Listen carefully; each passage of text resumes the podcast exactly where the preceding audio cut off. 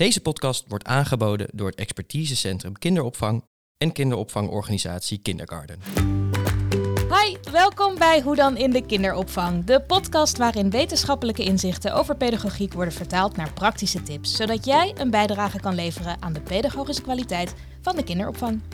Mijn naam is Elisa Somsen en dit is alweer de derde aflevering van Hoe dan in de kinderopvang, een initiatief van het expertisecentrum kinderopvang en kinderopvangorganisatie Kindergarten. Ik zit vandaag aan tafel met Frans Hiddink en Marlinda Fuselier. Ik ga ze even wat uitgebreider aan jullie voorstellen, want ik ben ontzettend blij dat jullie er zijn vandaag. Welkom. Dank je. Frans, jij bent senior docent-onderzoeker bij NL Stende en begeleider van ontwikkelteams bij het expertisecentrum kinderopvang.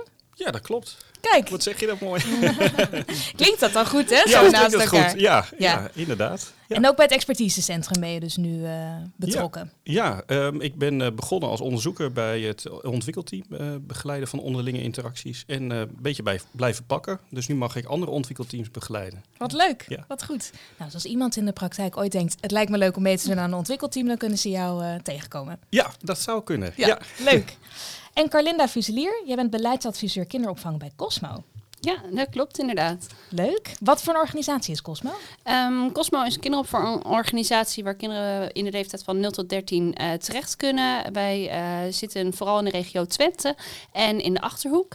En ehm, het is een hele mooie organisatie, heel hard gegroeid, maar daardoor ook heel dynamisch. En eh, we staan echt voor het eindeloos ontdekken wat we de kinderen mee willen geven, maar ook onze medewerkers. Leuk. En wat maakt het voor jou zo leuk om bij Cosmo te werken? Ehm, nou ja, vanuit het ein- eindeloos ontdekken, ook voor medewerkers, dat je echt kunt kijken, hè, wat is nou mijn plekje en ehm, hoe kan ik nou mezelf ook daarin eh, zo goed mogelijk ontwikkelen. En allemaal eh, met, met het hart voor de kinderen. En eh, die staan echt centraal en dat is wel heel erg mooi. Ja, dus eigenlijk wat de- visie voor de kinderen is eigenlijk dezelfde visie die, die jullie ook voor medewerkers hebben. Ja, En dat zeker. maakt het voor jou in ieder geval een mooie fit. Ja, ja. Leuk. Nou, fijn. Leuk dat jullie er zijn. Fijn dat we er ehm, mogen zijn. Zeker weten. Ik vraag jullie altijd ehm, eh, wat jullie is opgevallen deze week. Wat heeft je geïnspireerd deze week eh, om dat ook te delen met eh, de branche, met onze luisteraars. Ehm, Frans, mag ik bij jou beginnen? Ja, dat mag. Ja, ik, eh, ehm, ik heb erover nagedacht en ik, ehm, ik, ik, ja, ik wil een beetje refereren aan een, eh, een onderzoek wat ik nu doe met een aantal eh, kleuterleerkrachten in groep 1-2 in eh achterstandswijk in eh, Groningen. En eh, we zijn aan het kijken hoe we het schrijven van eh, kinderen kunnen verbeteren in spel, in vrij spel.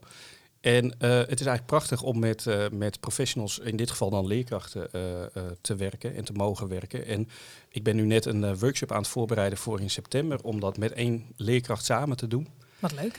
Ja, dat is inderdaad leuk, maar dat vind ik ook wel een beetje spannend. Want ja, zeggen we dan theoretisch wel de goede dingen. maar eigenlijk kwam zij, ja, liet zij zien dat zij al heel veel had geleerd. En dan denk ik, ja, wat heb ik toch eigenlijk eh, mooi werk. En dat ze dus ook op een andere manier naar ja, jonge kinderen kijkt. En op welke manier was dat volgens jou? Hoe, wat is die andere manier? Nou ja, als het, als het gaat over eh, geletterdheid, dan ligt de nadruk heel snel op het technisch eh, goed kunnen schrijven of goed kunnen lezen. Ehm, en terwijl jonge kinderen misschien op een andere manier met geletterdheid bezig zijn. En dat zijn we nu aan het ontdekken, hoe, ze, hoe kinderen eigenlijk de wereld verkennen continu. En daarin ontdekken dat er letters en woorden en symbolen zijn. Maar dat eh, meer op een functionele manier gebruiken in hun spel. Eh, dus niet op die technische manier van correctheid of kunnen eh, schrijven, maar het kan ook, kunnen ook krabbels zijn. En nou, dat is eigenlijk lastig voor leerkrachten die een opdracht hebben om aan geletterdheid te werken. Om daar naar, naar te kijken. En dat, dat zijn ze aan het herkennen. En ze benoemen heel vaak in het gesprek. nou, we moeten, ja, het moet vooral functioneel zijn. En het moet een rol hebben in dat rollenspel, die teksten. Eh, ja, en daar was ik ontzettend blij mee. Want dat is, ja, dat is best lastig om te gaan herkennen. eh, dat jonge kinderen daarop opletten. Eh, maar vervolgens ook ja, hoe je dat dan moet organiseren in de klas. Ja, want het is natuurlijk wel een andere manier van ineens kijken. Ik kan me voorstellen dat dat misschien Ja. niet iets wat je, is wat je per se nu vanuit de opleiding hebt meegekregen. Nee, dat is dus ook een van de, van de vragen. Hey, we, als we dit ontdekken, wat moeten we dan mee in de opleiding? Maar ja, ik was dus ontzettend blij dat ze... nou ja, we waren een beetje aan het brainstormen over die workshop. En toen zei ja, nou ja, het gaat dan straks over de kinderboekenweek bij mij thuis. Nou ja, wat, wat voor teksten en wat voor letters eh, kun je herkennen thuis? Nou, en ze stonden allemaal op, oh, als je, je moet dus eerst verplaatsen in wat een kind allemaal zou kunnen zien, wat in die wereld is. En vervolgens moet je dan bedenken, ja, wat heeft dan voor rol eh, dat er een, eh, nou ja, een naambordje bij de deur hangt? Of dat er recepten in, in de keuken liggen. Want daar kun je dan vervolgens mee in het spel misschien problemen inbrengen of vervolgens meespelen. Maar vanuit die functie. Ja. En niet aan de voorkant eh, allemaal. eh, waarschijnlijk herkennen kinderen dit ook wel bij die omgeving. Nee, en als ze het niet herkennen, nou dan moet je mee gaan spelen. Maar niet van aan de voorkant al die teksten al willen plaatsen of zo in die, in die hoek of in die. in Nee, het niet spel. allemaal eigenlijk al helemaal Nee. vooruit bedacht hebben. Juist ook wat meer kijken naar waar komen kinderen ook zelf mee. Ja, en, eh, en nou, dat, dat durft ze nu eigenlijk te doen. Maar door die voorbereiding en door eigenlijk zich als een kind op te stellen in de voorbereiding. Ja, wat leuk. Ja, daar kwam ze zelf mee. Dus dat, dat Ja. zijn mooie dingen eigenlijk. Ze kon het beter zeggen dan ik eigenlijk. Nou ja, en ik denk een mooie parallel ook met het werk in de kinderopvang. Ja. Ik denk uiteindelijk dat ook op de groep, zo, of zowel op het KDV als op de BSO, eh, dat je dezelfde mindset zou kunnen toepassen. Ja, Dus iets meer kijken naar nou ja, waar, waar komt het kind ook zelf mee eh, in, op, op alle ontwikkelgebieden, denk ik. ja, ik, denk dat, ja ik denk dat er heel veel parallellen zijn. eh. Ja. Ja. Mooi, dankjewel voor deze input. ja. En Carlinda, Ehm, ik eh, zag vorige week allemaal foto's voorbij komen van de modderdag. En op heel veel plekken was dat modderweek geworden. Ehm, fantastisch om te zien hoe dan de kinderen en de pedagogisch medewerkers genieten van het vies worden. En de creativiteit die daarbij ontstaat. En eh, het plezier wat je gewoon terugziet. Ehm, en ja, dat maakt natuurlijk het eh, ontdekkend leren, zelf doen.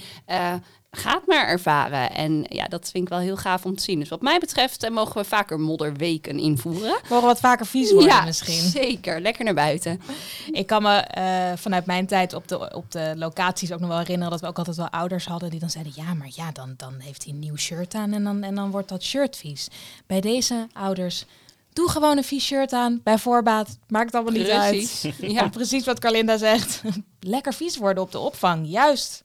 Hoort erbij, toch? Toch? Ja. Leuk hoor.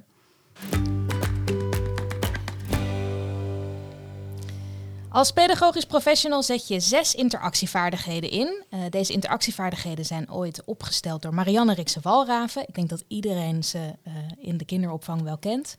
Eh, het inzetten van de zes interactievaardigheden draagt bij aan de pedagogische kwaliteit op de groep, aan het gevoel van veiligheid en de persoonlijke en sociale competentie van kinderen.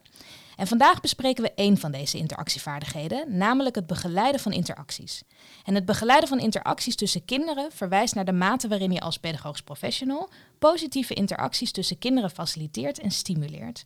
Dus je leert kinderen eigenlijk hun sociale vaardigheden te versterken en je leert ze deel uitmaken van een groep.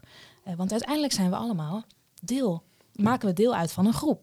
Dus dat is eigenlijk een van de nou ja, basisvaardigheden die je kinderen natuurlijk leert. Ehm, Frans, waarom is het zo belangrijk om deze vaardigheid in te zetten? Nou ja, omdat, omdat die interacties tussen kinderen eigenlijk eh, ja, heel bevorderlijk zijn voor hun ontwikkeling in brede zin, in algemene vaardigheden, maar ook sociaal, emotioneel, moreel, eh, wat betreft hun identiteitsontwikkeling, weten met wie je het fijn vindt om samen te werken of wat je er fijn aan vindt aan het samenwerken.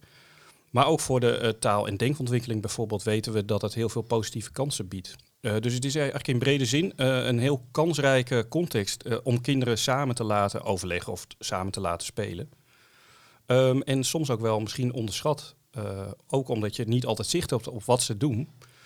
Ehm, ja, kan het meer aandacht verdienen. En we weten dan ook uit onderzoek dat, dat dit een van de lastigste in- interactievaardigheden is.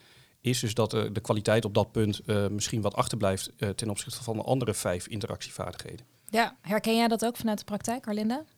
Ja, het blijft natuurlijk een, een lastig onderwerp, maar wel iets waarvan ik denk, oh, de- eh, voor de pedagogische medewerkers zit het ergens in hun vezels dat ze dit willen.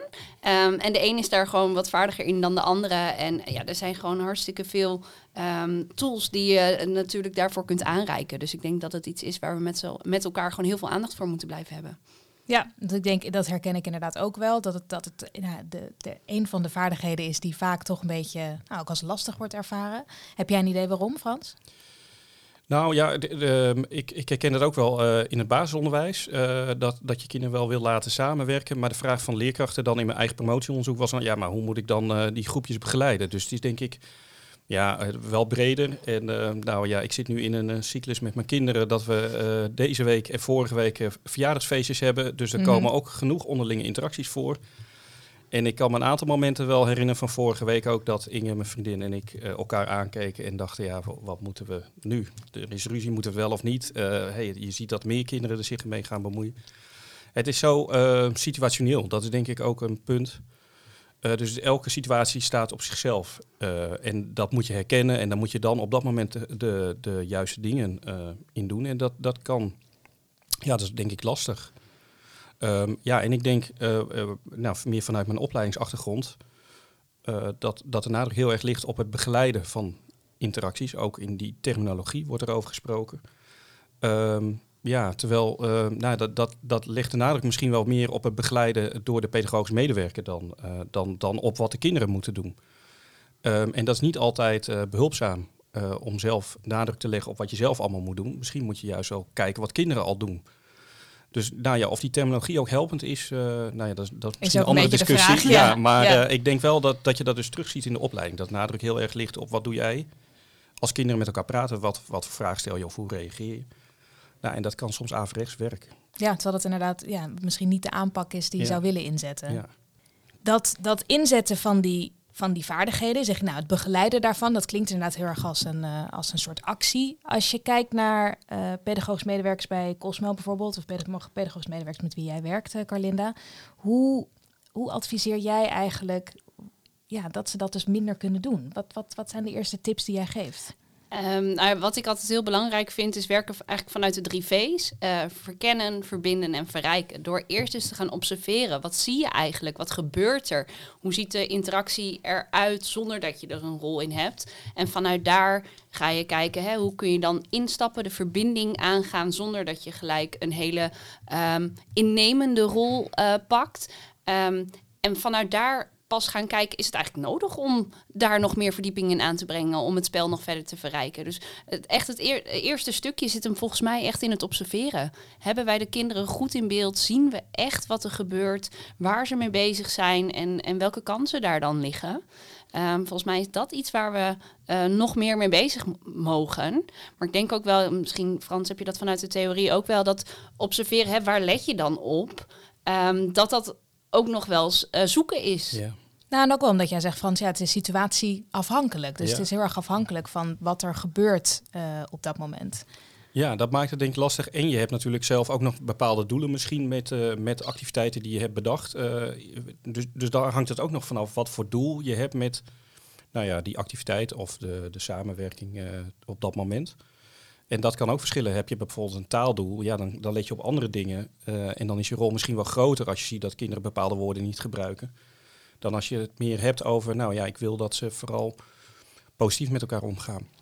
Ja, dus eigenlijk begint het misschien al wel met het bepalen van tevoren wat is überhaupt mijn doel van op dit moment uh, verrijken. Eigenlijk precies wat jij zegt. Um, zodat je ook die verkenning aan de voorkant nou ja, gerichter kan doen. Ja, ik denk dat dat wel essentieel is om met elkaar goed te weten, hé, hey, maar waar gaan we dan naartoe? En ook um, vooral, hè, wat is dan de rol die je aanneemt? Um, ik denk ook echt dat we moeten oppassen dat we een te actieve rol pakken op het moment dat we instappen in het spel van uh, kinderen, hè, met name in vrije spelmomenten. Uh, ga vooral kijken wat echt aansluit. Je kan zo de plank misslaan als je vergeten bent uh, aan de voorkant te observeren en de kinderen zijn in een restaurant en je hebt een bediening, iemand in de bediening en er zit iemand in het restaurant en jij denkt dat je de kok kan spelen. Um, ja, dan heb je gewoon echt een andere rol die helemaal niet aansluit bij waar zij mee bezig zijn. Want zij waren juist al aan het afrekenen en uh, wilden daar alweer wat meer mee doen. Dus um, ja, ook daar zit echt weer dat stukje verkennen aan de voorkant. En maakt de manier van uh, hoe je dan meespeelt ook nog uit, bijvoorbeeld eh, als je kijkt naar begeleiden van interacties? Ja, ik denk het wel. Ik, ik denk dus ook dat het begin wel, uh, wel essentieel is. Dus, dus dat herken ik ook wel. Van oh, herken wat voor activiteit er, er is. Maar ook hoe je gaat meedoen. nou, je ziet toch dat veel volwassenen de neiging hebben om gelijk een vraag te stellen. Uh, terwijl het misschien goed is om gewoon eigenlijk non-verbaal mee te doen. Hetzelfde te doen als een van de kinderen. Uh, om ook mee te doen in dat, rol, in dat rollenspel. En dan krijg je vanzelf misschien ook wel een rol toe, uh, toebedeeld door de kinderen. dus, dus dat zou ook een hele handige kunnen zijn, dat je niet verbaal gelijk aanwezig bent. kinderen hebben ook wel de neiging, overigens, als je dichterbij komt, om, om op je te letten, om op volwassenen te letten. Zijn Ja, ze wachten dan toch af wat jij gaat doen. Hè? Ja. Hoe kom je er dan bij zitten? En wat ga je dan zeggen? En Ja, hoe ga je er dan je- mee? Ja. ze brengen je haast wel in de positie dat jij wat moet doen. Eh, dat gevoel dat je dat dan krijgt, omdat ze dan stilvallen of allemaal naar je zitten te kijken, terwijl ze daarvoor zo actief bezig waren. Dus nou ja, we hebben een aantal studies gevonden die lieten zien dat je, dat je op een afstand, eh, dat het goed is om op een afstand te observeren. Eh, want dat is denk ik inderdaad een hele belangrijke om daarmee te beginnen. Ehm, en dat, dat ja, eh, het ene onderzoek zegt twee meter, het andere onderzoek zegt anderhalve meter. En eh, ja, Oh ja, dus er is ook echt gekeken naar hoe, hoe, ja, hoe ver moet je eigenlijk Ja. van kinderen afstaan. eh, willen ze jou ook niet heel erg opvallen, zeg Ja. maar. Ja, en ik denk dat sinds corona dat misschien wel makkelijker is voor, voor mensen. Iedereen om weet ongeveer wat anderhalve Ja, meter precies. is. Ja.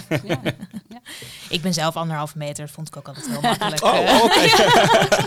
dat weet ik precies, eh, weet ik precies. eh. je doet gewoon één Elisa ertussen. En ja, dan, dan is het genoeg. Oh, dat is al een goeie. Ja, nou, precies, ja. Dan weet je hoeveel, hoeveel je afstand je moet nemen. Oh, wat grappig. Dus dat werkt eigenlijk ook zo in spelsituaties. ja, Hmm. Ja, Want ik denk toch ook dat je als pedagogisch medewerker sneller geneigd bent van, oh, maar ik moet ook juist die nabijheid. Ik moet ook, eh, dat, ja, dat hoor ik onze coaches ook zeggen, van zoek die nabijheid op. Want je ja, wil ook die sensitiviteit, zeg maar, eh, borgen. Dus eigenlijk vragen we dan, ja, daar moet dus ook een balans in zitten. ja. Maar ik denk ook dat dat vooral dus weer zit in dat stukje observeren. Ja, Ehm, je hoeft niet een actieve observatierol in te nemen, juist op afstand en vanuit daar weer verder te kijken naar wat gebeurt er en wat hebben de kinderen nodig en eh, hoe ziet de situatie er weer uit. ja. En we hebben het nu vooral gehad over rollenspel. Is dat ook een, een goede situatie om bijvoorbeeld deze, eh, eh, ja, dat die interacties te kunnen begeleiden? Ja, ik denk echt eh, de ideale eh, spelsituatie. Hè. Je hebt natuurlijk heel veel eh, fases in spel waar kinderen doorheen gaan van, van baby af aan, maar ook als je op de BSO zit.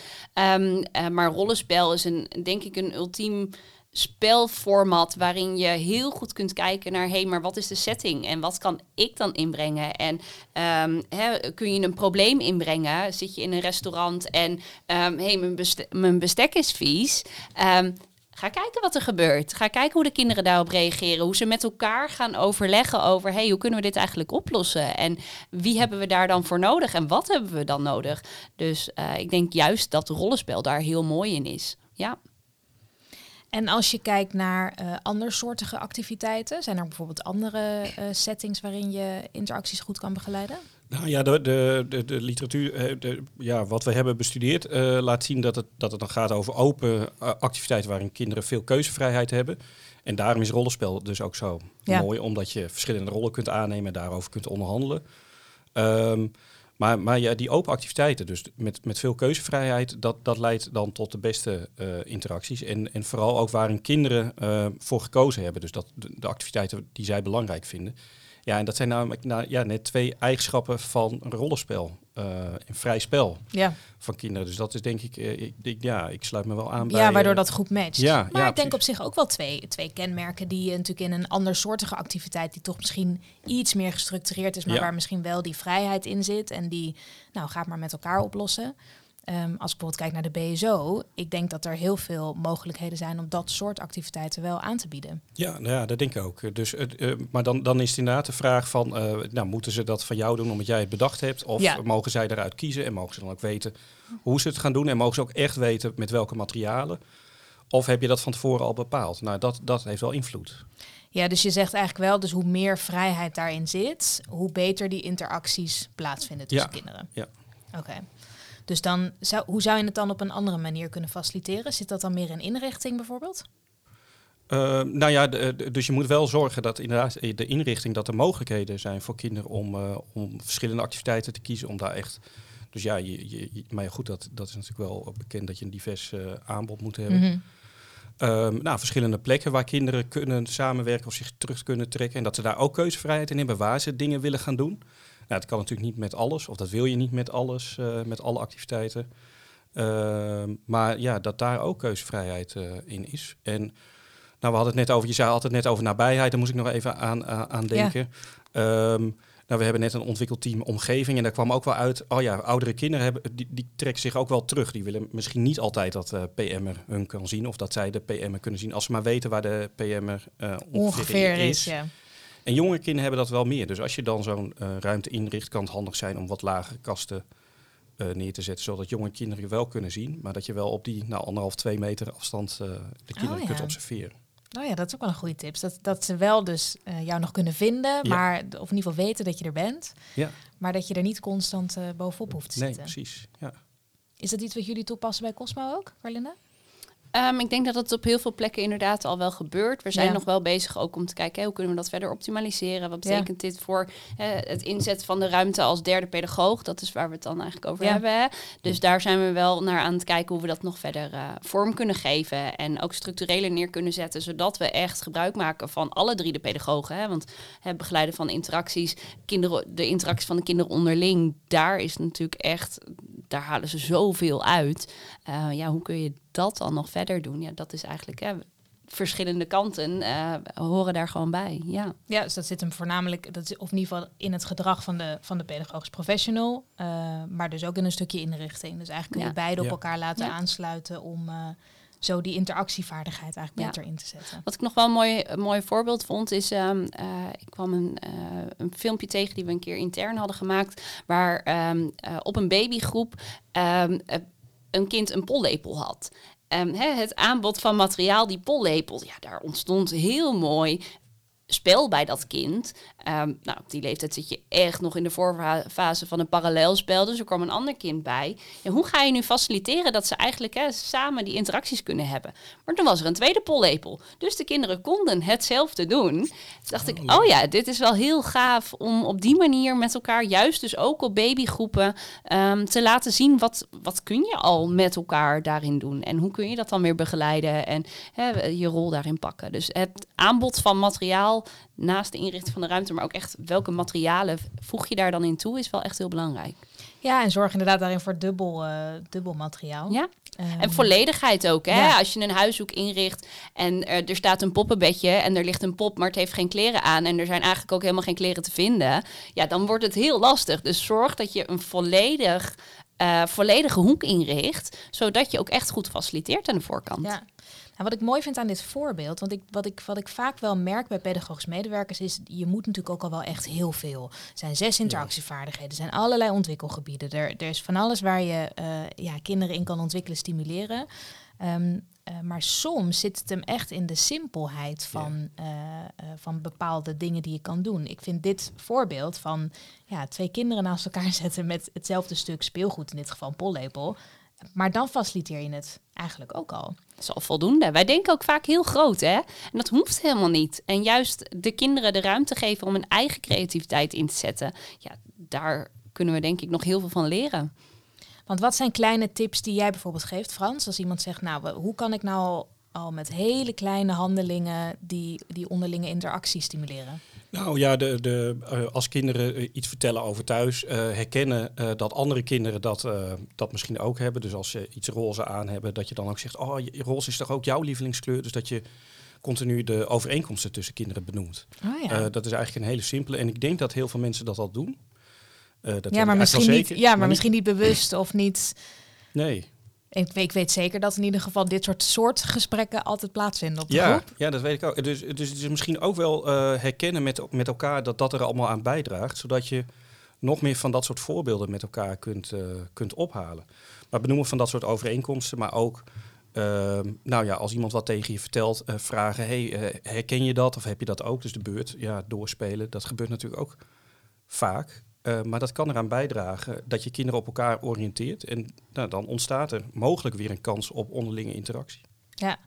En dat grijpt denk ik ook weer terug naar eh, eh, dat, dat middelpunt zijn als, als volwassene. Je bent Ja. natuurlijk geneigd om van nou, ik, ik moet allerlei vaardigheden inzetten om zeg maar die interacties te begeleiden.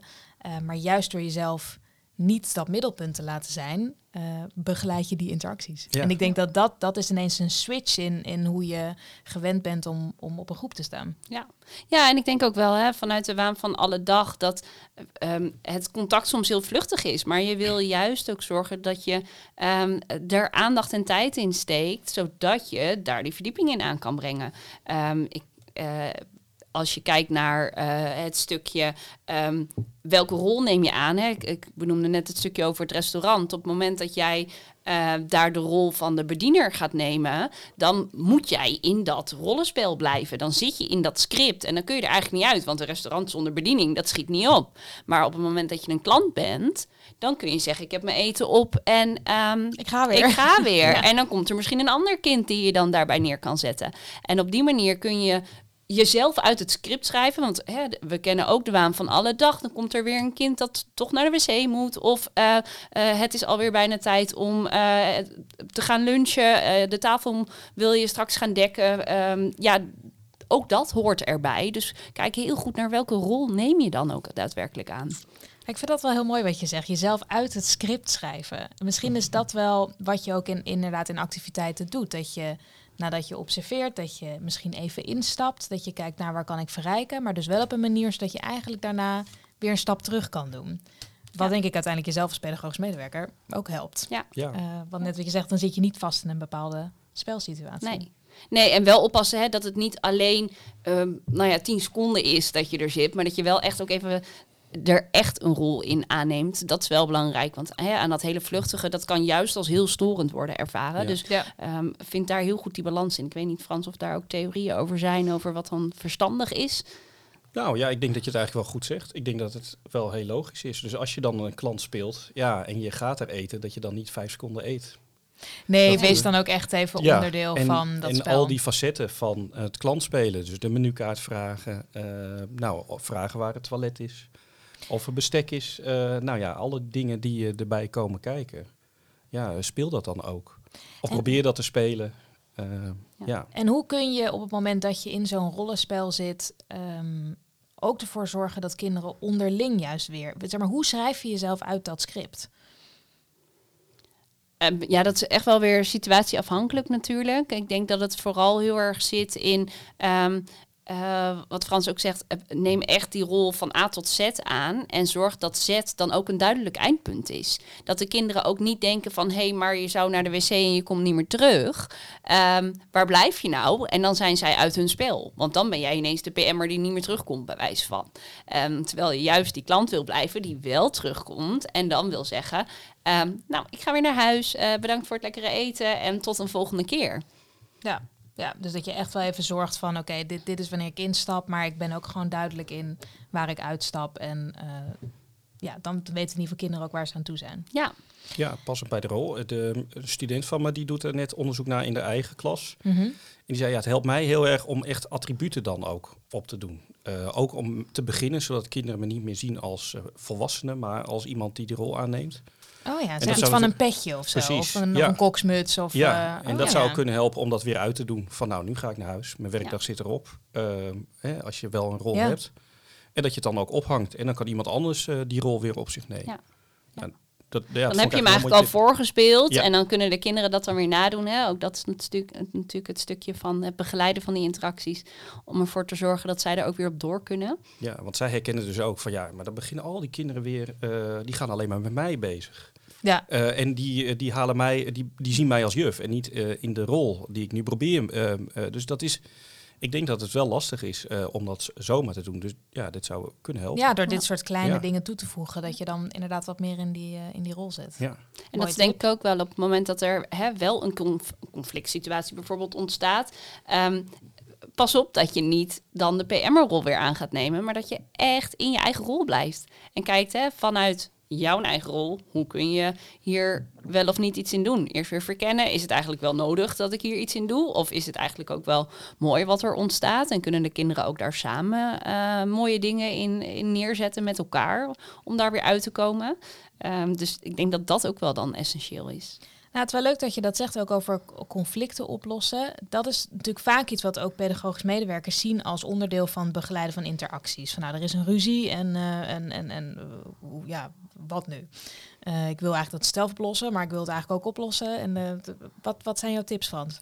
Nou ja, allereerst eh, afvragen of conflicten wel zo erg zijn. Ik denk, ja, het gaat meer over hoe het wordt opgelost, denk ik. Ik denk dat conflicten van alle dag zijn.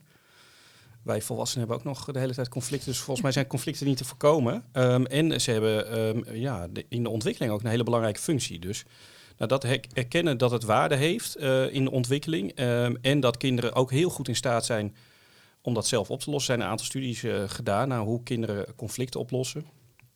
En eigenlijk ja, zijn er verschillende soorten conflicten. eh laat eh Nienke van der Schaaf bijvoorbeeld zien. En ze, stelt ook van ja, bij bepaalde conflicten hoef je helemaal niet, niet in te grijpen. Die lossen ze heel snel zelf op. Ehm, dus wacht met, met mee gaan doen. Ehm, en bekijk of het echt al een beetje voortzult. Nou, dan moet je, dan moet je nadenken over je, over je rol. Maar vooral eh, je laten informeren. En ook eh, door iedereen. Dus niet snel conclusies trekken als een kind wat vertelt. Zij dit en dit. Oh, dat wil ik niet hebben. eh, en dat, daar gelijk een oordeel over hebben. Maar vragen wat andere kinderen in die situatie ervaren. En of ze dat herkennen. Of nou ja, in ieder geval weer op elkaar betrekken. Maar niet oordelen over een conflict. terwijl je nog niet helemaal geïnformeerd bent. Dus dat, ja, dat, we hebben dat toen genoemd om het oordeel uit te stellen. Dat kan wel een hele goede zijn. Eh, maar vooral dus ook niet te vroeg eh, meegaan. Nee, niet te snel willen oplossen. Ja, Juist even afwachten wat er gebeurt. ja. En, en, en dus ook wel zien dat kinderen dat misschien dus ook wel heel goed zelf kunnen. En daar later dan met elkaar op terugkomen van... hé, hey, ik zag een aantal keer, maar dat hebben jullie heel mooi opgelost. Dus ook, ja, daar, dat, dat kan natuurlijk ook al helpen om nou, in de groep eh, te benadrukken dat, dat, dat het eigenlijk al heel goed gaat. En dat ze ook niet altijd direct naar jou hoeven komen. Want dat is natuurlijk Ja, dus eigenlijk iets meer vertrouwen hebben in Ja. dat kinderen het onderling eh, dus ook kunnen oplossen. En juist door dat te doen, daar ook weer heel veel van leren. Want als jij het natuurlijk ook steeds oplost, ja, waarom zou je dan ook eh, met, je, met je buurman waar je net ruzie mee had, waarom zou je het dan ook oplossen? Ja. Want de pedagoog gaat het wel oplossen. Dus ja, ik, dan kan ik me voorstellen dat voor een kind natuurlijk die behoefte er ook niet is. Nee, inderdaad. Ja. En op het moment dat een kind bij jou komt, want je zegt het oordeel uitstellen, ehm, wa- wat zou je dan wel kunnen doen? Want je, ja, Ja. een kind komt wel bij je. Ja, nou ja, wat ik in mijn eigen promotieonderzoek heb gezien, is dat, eh, dat, dat volwassenen dan heel eh, simpel reageren met: Oh, oh nee. Dus als kinderen zeggen: Ja, die en die, eh, die doet dit en dit. En dat je dan gewoon zegt: Oh nee. Dus dat je ook geen vraag stelt, maar alleen laat zien dat je het ook zo erg vindt. Want dat blijken kleuters onderling dus ook te doen. Eh, dat ze de hele tijd zeggen: Oh, oh, oh jee. Nou, ah. Oh, oh, ik, Ja. oh het is gevallen. Het is, oh Ja. jee. Ja, en, maar niet dat je een vraag stelt, want dan, eh, dan trek je... de- Ah. Dat betekent dat kinderen moeten reageren. En dan neem je eigenlijk het gespreksinitiatief op je, want je plaatst de anderen in de, in de positie dat ze moeten reageren op jouw vraag. En dat betekent dat ze moeten reageren met een antwoord. En de kans is groot dat je daarna weer een vraag gaat stellen. Dus eigenlijk reageer je gewoon uit een soort van verbazing. In plaats Ja. van dat je echt input levert. Ja, dus eh, soms vinden studenten dat ook wel een beetje vreemd. eh, of professionals ook van, nou ja, werkt dit echt? En als je dan heel goed kijkt naar kinderen, die, eh, ja, er, zitten meerdere fragmenten in mijn dataset van, ai, oh, oh jee, oh nee. Nou ja, dat, dat zou je heel makkelijk kunnen doen. En dat werkt echt heel goed. kinderen gaan daarna meer vertellen en andere kinderen reageren daar snel op. Ja. Nou, en, en de aandacht is er even geweest. Dat is Ja. natuurlijk ook, want je wilt het ook niet negeren. Maar je hebt het ook dan niet meteen opgelost. Dus ik denk dat dit bij uitstek Ja. wel een hele goede... En heel makkelijk. Ja, een hele makkelijke Ja. tip is inderdaad om... eh, Ja, echt even op je tong bijten. Om ook echt die rol niet aan te Nee. nemen. En vooral te kijken naar wat gebeurt er dan eigenlijk bij de kinderen. Ja. Ja, laat het daar maar even zijn. En, Ja. en laat, laat hun zelf maar even Ja. uit, uh, Ja, uitvogelen. zonder van, dat je eh, eraan voorbij gaat. Hè? Want door eh, oh ja of oh nee te zeggen, ga je niet voorbij aan wat het kind aangeeft. Maar geef je het de ruimte om te kijken, hé, hey, maar wat betekent dit dan eigenlijk? Ja, ja, en als kinderen dan vertellen of eh, nog niet, dan kun je daar natuurlijk naar vragen van, hey, vertel eens even wat er net gebeurd is en hoe heb jij het ervaren en eh, nou, waarom heb je dingen gedaan. Maar vooral vanuit interesse. Dus je laat informeren over hoe zij dingen hebben gedaan en of zij misschien ook oplossingen hebben. Nou ja, en dan is het nog wel lastig als er dan een oplossing komt waarvan jij denkt, dat is een goeie. Eh, de vraag is dan, moet je dan ook zeggen, hé, hey, dat is een goed idee. Vanuit pedagogisch oogpunt wil je soms ook complimenten geven. Ja, Uh, maar ja, vanuit misschien onderlinge interacties wil je juist horen of iemand anders dat ook een goed idee vindt. En of iemand anders ook nog ideeën heeft. Dus ook daar je oordeel uitstellen, ja, dat is gewoon heel lastig. Ja. Omdat je inderdaad ook uh, nog verantwoordelijkheid hebt over andere kinderen. Uh, waar je ook rekening mee houdt in je achterhoofd. Op dat nou moment. ja, en al die andere vaardigheden Ja. die je natuurlijk inderdaad Ja. ook wil inzetten. Maar ik denk dat het wel, wat, wat ik wel mooi in dit voorbeeld vind, ook wat je zegt, ja, het gaat denk ik ook om de bewustwording. Dat je af en toe bewust kiest, oké, ik ga nu even voor die onderlinge interacties. En ik maak dus even de keuze om dat nu even centraal te stellen. En dan eh, heb ik vanmiddag weer wat meer oog voor misschien de, de ja, andere Ja. vaardigheden die je kunt inzetten. ja, ik denk dat het wel een hele goede is. Om dat een keer bewust gewoon uh, daarnaar te gaan kijken. Ja. En ik denk dat op de, uh, op de BSO hebben we het natuurlijk ook heel veel over vriendschappen. Althans, vriendschappen wordt dan een beetje een uh, ding. Je ziet het soms op de nou ja, buitengroep denk ik ook al wel. Maar BSO wordt het echt, uh, zij is mijn beste vriend en hij is mijn beste vriend. En komen ook de liefdes een beetje, een beetje op. Zeker, um, ja. Ik denk dat die vriendschappen bij uitstek natuurlijk de start zijn van ook, ook die onderlinge uh, interacties. Heb jij nog uh, tips voor bijvoorbeeld BSO-medewerkers hoe je dat meer mogelijk kan maken op de groep, hoe je daar wat meer ruimte voor kunt geven?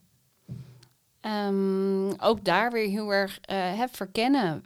Wie spelen er eigenlijk met wie? En wat doen ze dan als ze spelen? En uh, wie vindt dat nog meer leuk? Hè? Uh, uh, heb je een hele leuke knutselactiviteit die de kinderen zelf heel erg hebben aangedragen. En er zijn er drie of vier heel erg leuk mee bezig. En je ziet eigenlijk dat de vijfde dat eigenlijk ook wel heel interessant vindt, maar niet zo goed weet hoe ze dan daarbij aan een beetje kan sluiten. ja. Een beetje spannend, kent net die kinderen nog niet zo heel goed ja, ga dan kijken wat je dan, eh, stel de vraag en uh, ga eens kijken wat, uh, waar haar behoefte ligt. Um, maar echt het stukje verkennen en, en, aan, en vooral aansluiten, hè, met name ook op de BSO. Wat vinden de kinderen nou leuk om te doen? En wat is dan het activiteitenaanbod? En welke stem hebben ze daar zelf in? Hè? De vorige podcast ging natuurlijk heel erg over kinderparticipatie. Um, dat is echt een hele belangrijke als je het hebt over die onderlinge interacties. Want hoe gaaf is het dat je samen als groep kan bepalen wat je nou eigenlijk wil gaan doen die week. Ja, het is eigenlijk op het moment dat je kinderparticipatie inzet, ben je ook al onderlinge interacties aan het stimuleren. Zeker, ja. Ja, ja dat sluit aan bij, bij hè, die keuzevrijheid die kinderen dan hebben. En als Ja. ze erg, erg zelf voor kiezen.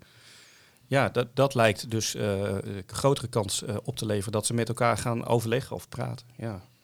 Ja, dus eigenlijk is de tip, luister de tweede aflevering van, eh, van Oh, deze podcastserie. Ja, dat, is- dat is echt een goede tip. Frans zei net al, ik heb hem gisteren geluisterd en eh, Ja. nou, dat, eh, daar zitten ook heel veel mooie tips in. Ja. Leuk hoor.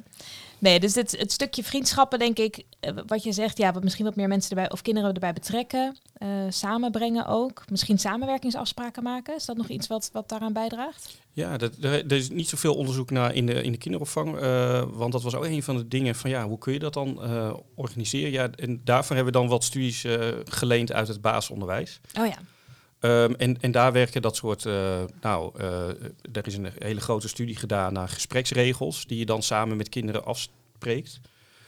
voor onderling overleg, dus voor onderlinge interacties. En dat zijn dan niet regels als, goh, eh, je moet met een fluisterstem praten. Of, eh, nou, als we aan het overleggen zijn, mag je niet naar de wc. Meer dat soort organisatorische regels.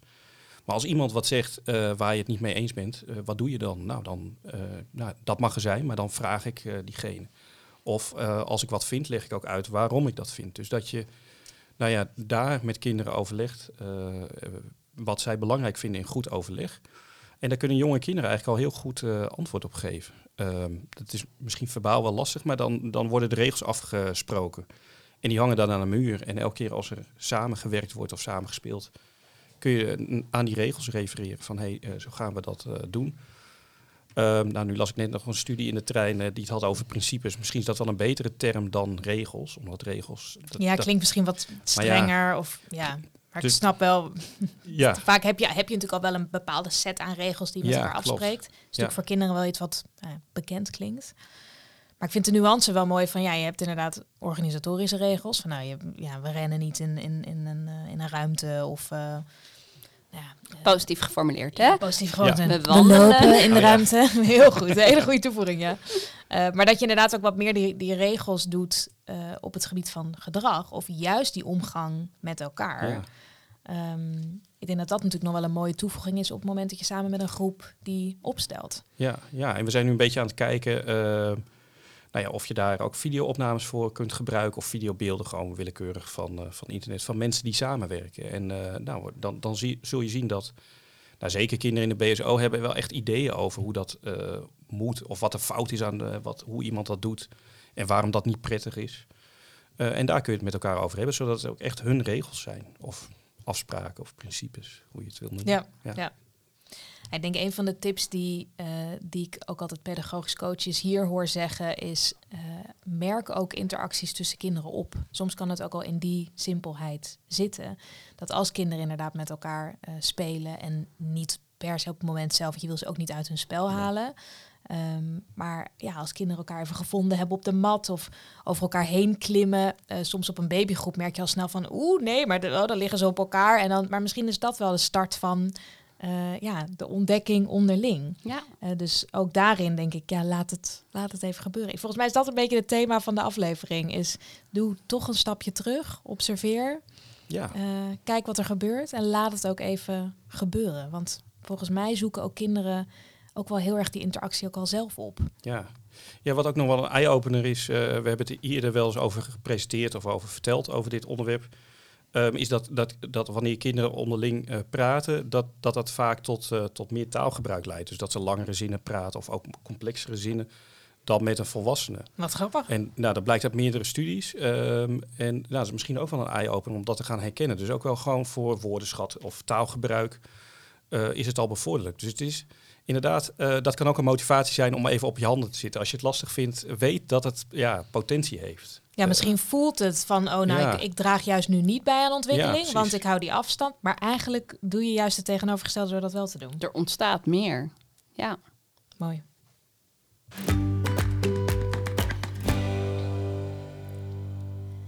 Ik ben altijd benieuwd naar jullie mooie tips eh, die jullie nog kunnen meegeven aan, eh, aan onze luisteraars. En we vragen dat eigenlijk elke aflevering eh, aan onze gasten. Carlinda, wat, wat heeft jou, welke tip wil jij meegeven aan de branche? Ehm, nou, ik ben op dit moment een boek aan het lezen. Dat heet Jagen, Opvoeden en Verzamelen. En ehm, dat is wel een heel interessant boek waarin eh, ook weer heel veel theorieën naar voren komen in eh, wat doen we eigenlijk vanuit onze westerse, westerse cultuur in opvoeden en hoe ziet dat er dan uit. Maar ook ehm, wat is eigenlijk in andere culturen daarin de oorsprong en, en waarom doen, we, doen wij het zoals wij dat doen. Ehm, waarbij ik wel ook heel erg voor mezelf dacht, oh ja, eigenlijk is er niet één manier. En ga vooral kijken naar wat bij jou past, wat bij jouw gezin past, maar ook hè, wat, wat binnen jouw eh, groep in de, in de opvang eh, een passende manier is om met elkaar om te gaan. En eh, hoe je dat dan vervolgens als eh pedagogisch medewerker dat proces begeleidt. Of als moeder of vader zijnde. Ehm, dat geeft wel weer mooie inzichten. En ook hè, in dat boek staan ook dingen waarvan ik denk, nou, weet niet of dat bij mij past. Maar ook juist dat is interessant om bij jezelf te realiseren. Van hé, hey, maar ik zie dat eigenlijk anders. Bewustwording van waarom doe ik eigenlijk de dingen zoals ik ze doe. Ja, en wat is, wat is eigenlijk mijn visie daarop? En Ja. hoe, hoe kan ik dat eh, ja, toepassen op de groep? Ja, terwijl ik ook blijf kijken naar wat er daar nodig is. Mooi. Ja. Mooie tip. En jij, Frans? Ja, wij, eh, eh, ja, ik moet eh, bij dit onderwerp heel erg denken aan het mooi project eh, wat collega-onderzoekers onder andere van de Marnix Academie hebben gedaan. En dat heet Taal in Spel. Ehm, en zij hebben gewerkt met nou ja, jonge kindspecialisten. En ze hebben gekeken hoe je nou ja, taal kunt bevorderen in spel en ook door mee te spelen. Ehm, en ze hebben volgens mij tien handvatten bedacht. En daar hebben ze ook videoclips bij die je ook in je team kunt bespreken. En dat je kunt bespreken, nou vinden wij dit ook en eh, ja, kan dit helpen. Dus ja, ik vind het eigenlijk een hele mooie gebruiksvriendelijke website. Eh, nou, ja, eh, maar je kan dat dus gewoon online vinden. Dat is voor iedereen openbaar. Ja, klopt. Dus ja, dat kun je zeker doen ook in je, in je team. Om te kijken nou ja, of je er hetzelfde naar kijkt. En volgens mij hebben ze het ook geordend naar ja, die drie V's die jij Ja, eh, net klopt. Die noemde. Kernelementen, zoals ze dat noemen, Ja. die hebben ze dus die tien kernelementen hebben ze op die manier opgebouwd, zodat je echt bij stap 1 kunt beginnen en dat dan kunt doorlopen. En het is ook wel leuk, want ze hebben dus ook een trainde trainer daarvoor ontwikkeld. Dus vooral interessant ook voor pedagogische coaches die die training zouden willen gaan geven. Een hele mooie ehm, ja, opleiding eigenlijk eh, eh, om verder in je organisatie daarin te professional- professionaliseren. Ja. Ja, dus om meer te Ja. verkennen, verbinden en verrijken. Ja. Mooi. Ik wil jullie beiden ontzettend danken. Dank voor alle mooie tips, voor alle mooie inzichten. Met deze eh, laatste twee tips sluiten we de aflevering van vandaag af. Frans, Carlinda, wie weet tot een volgende keer. Kijk voor meer informatie over het begeleiden van interacties en andere onderwerpen op het gebied van de pedagogiek van de kinderopvang op de website van het Expertisecentrum Kinderopvang www.expertisecentrumkinderopvang.nl. In augustus lassen we een kleine pauze in om van de zomer te kunnen genieten, maar begin september zijn we weer terug met nieuwe afleveringen over onder andere de inrichting op de groep en duurzaamheidspedagogiek. Heb jij in de tussentijd een vraag die je wil stellen? Stuur dan een mailtje naar podcast.expertisecentrumkinderopvang.nl of check de show notes voor meer informatie. En mocht je zeker willen weten dat je onze volgende afleveringen niet mist, volg ons dan zodat je een melding krijgt wanneer hij online staat. Tot de volgende en een hele fijne zomer.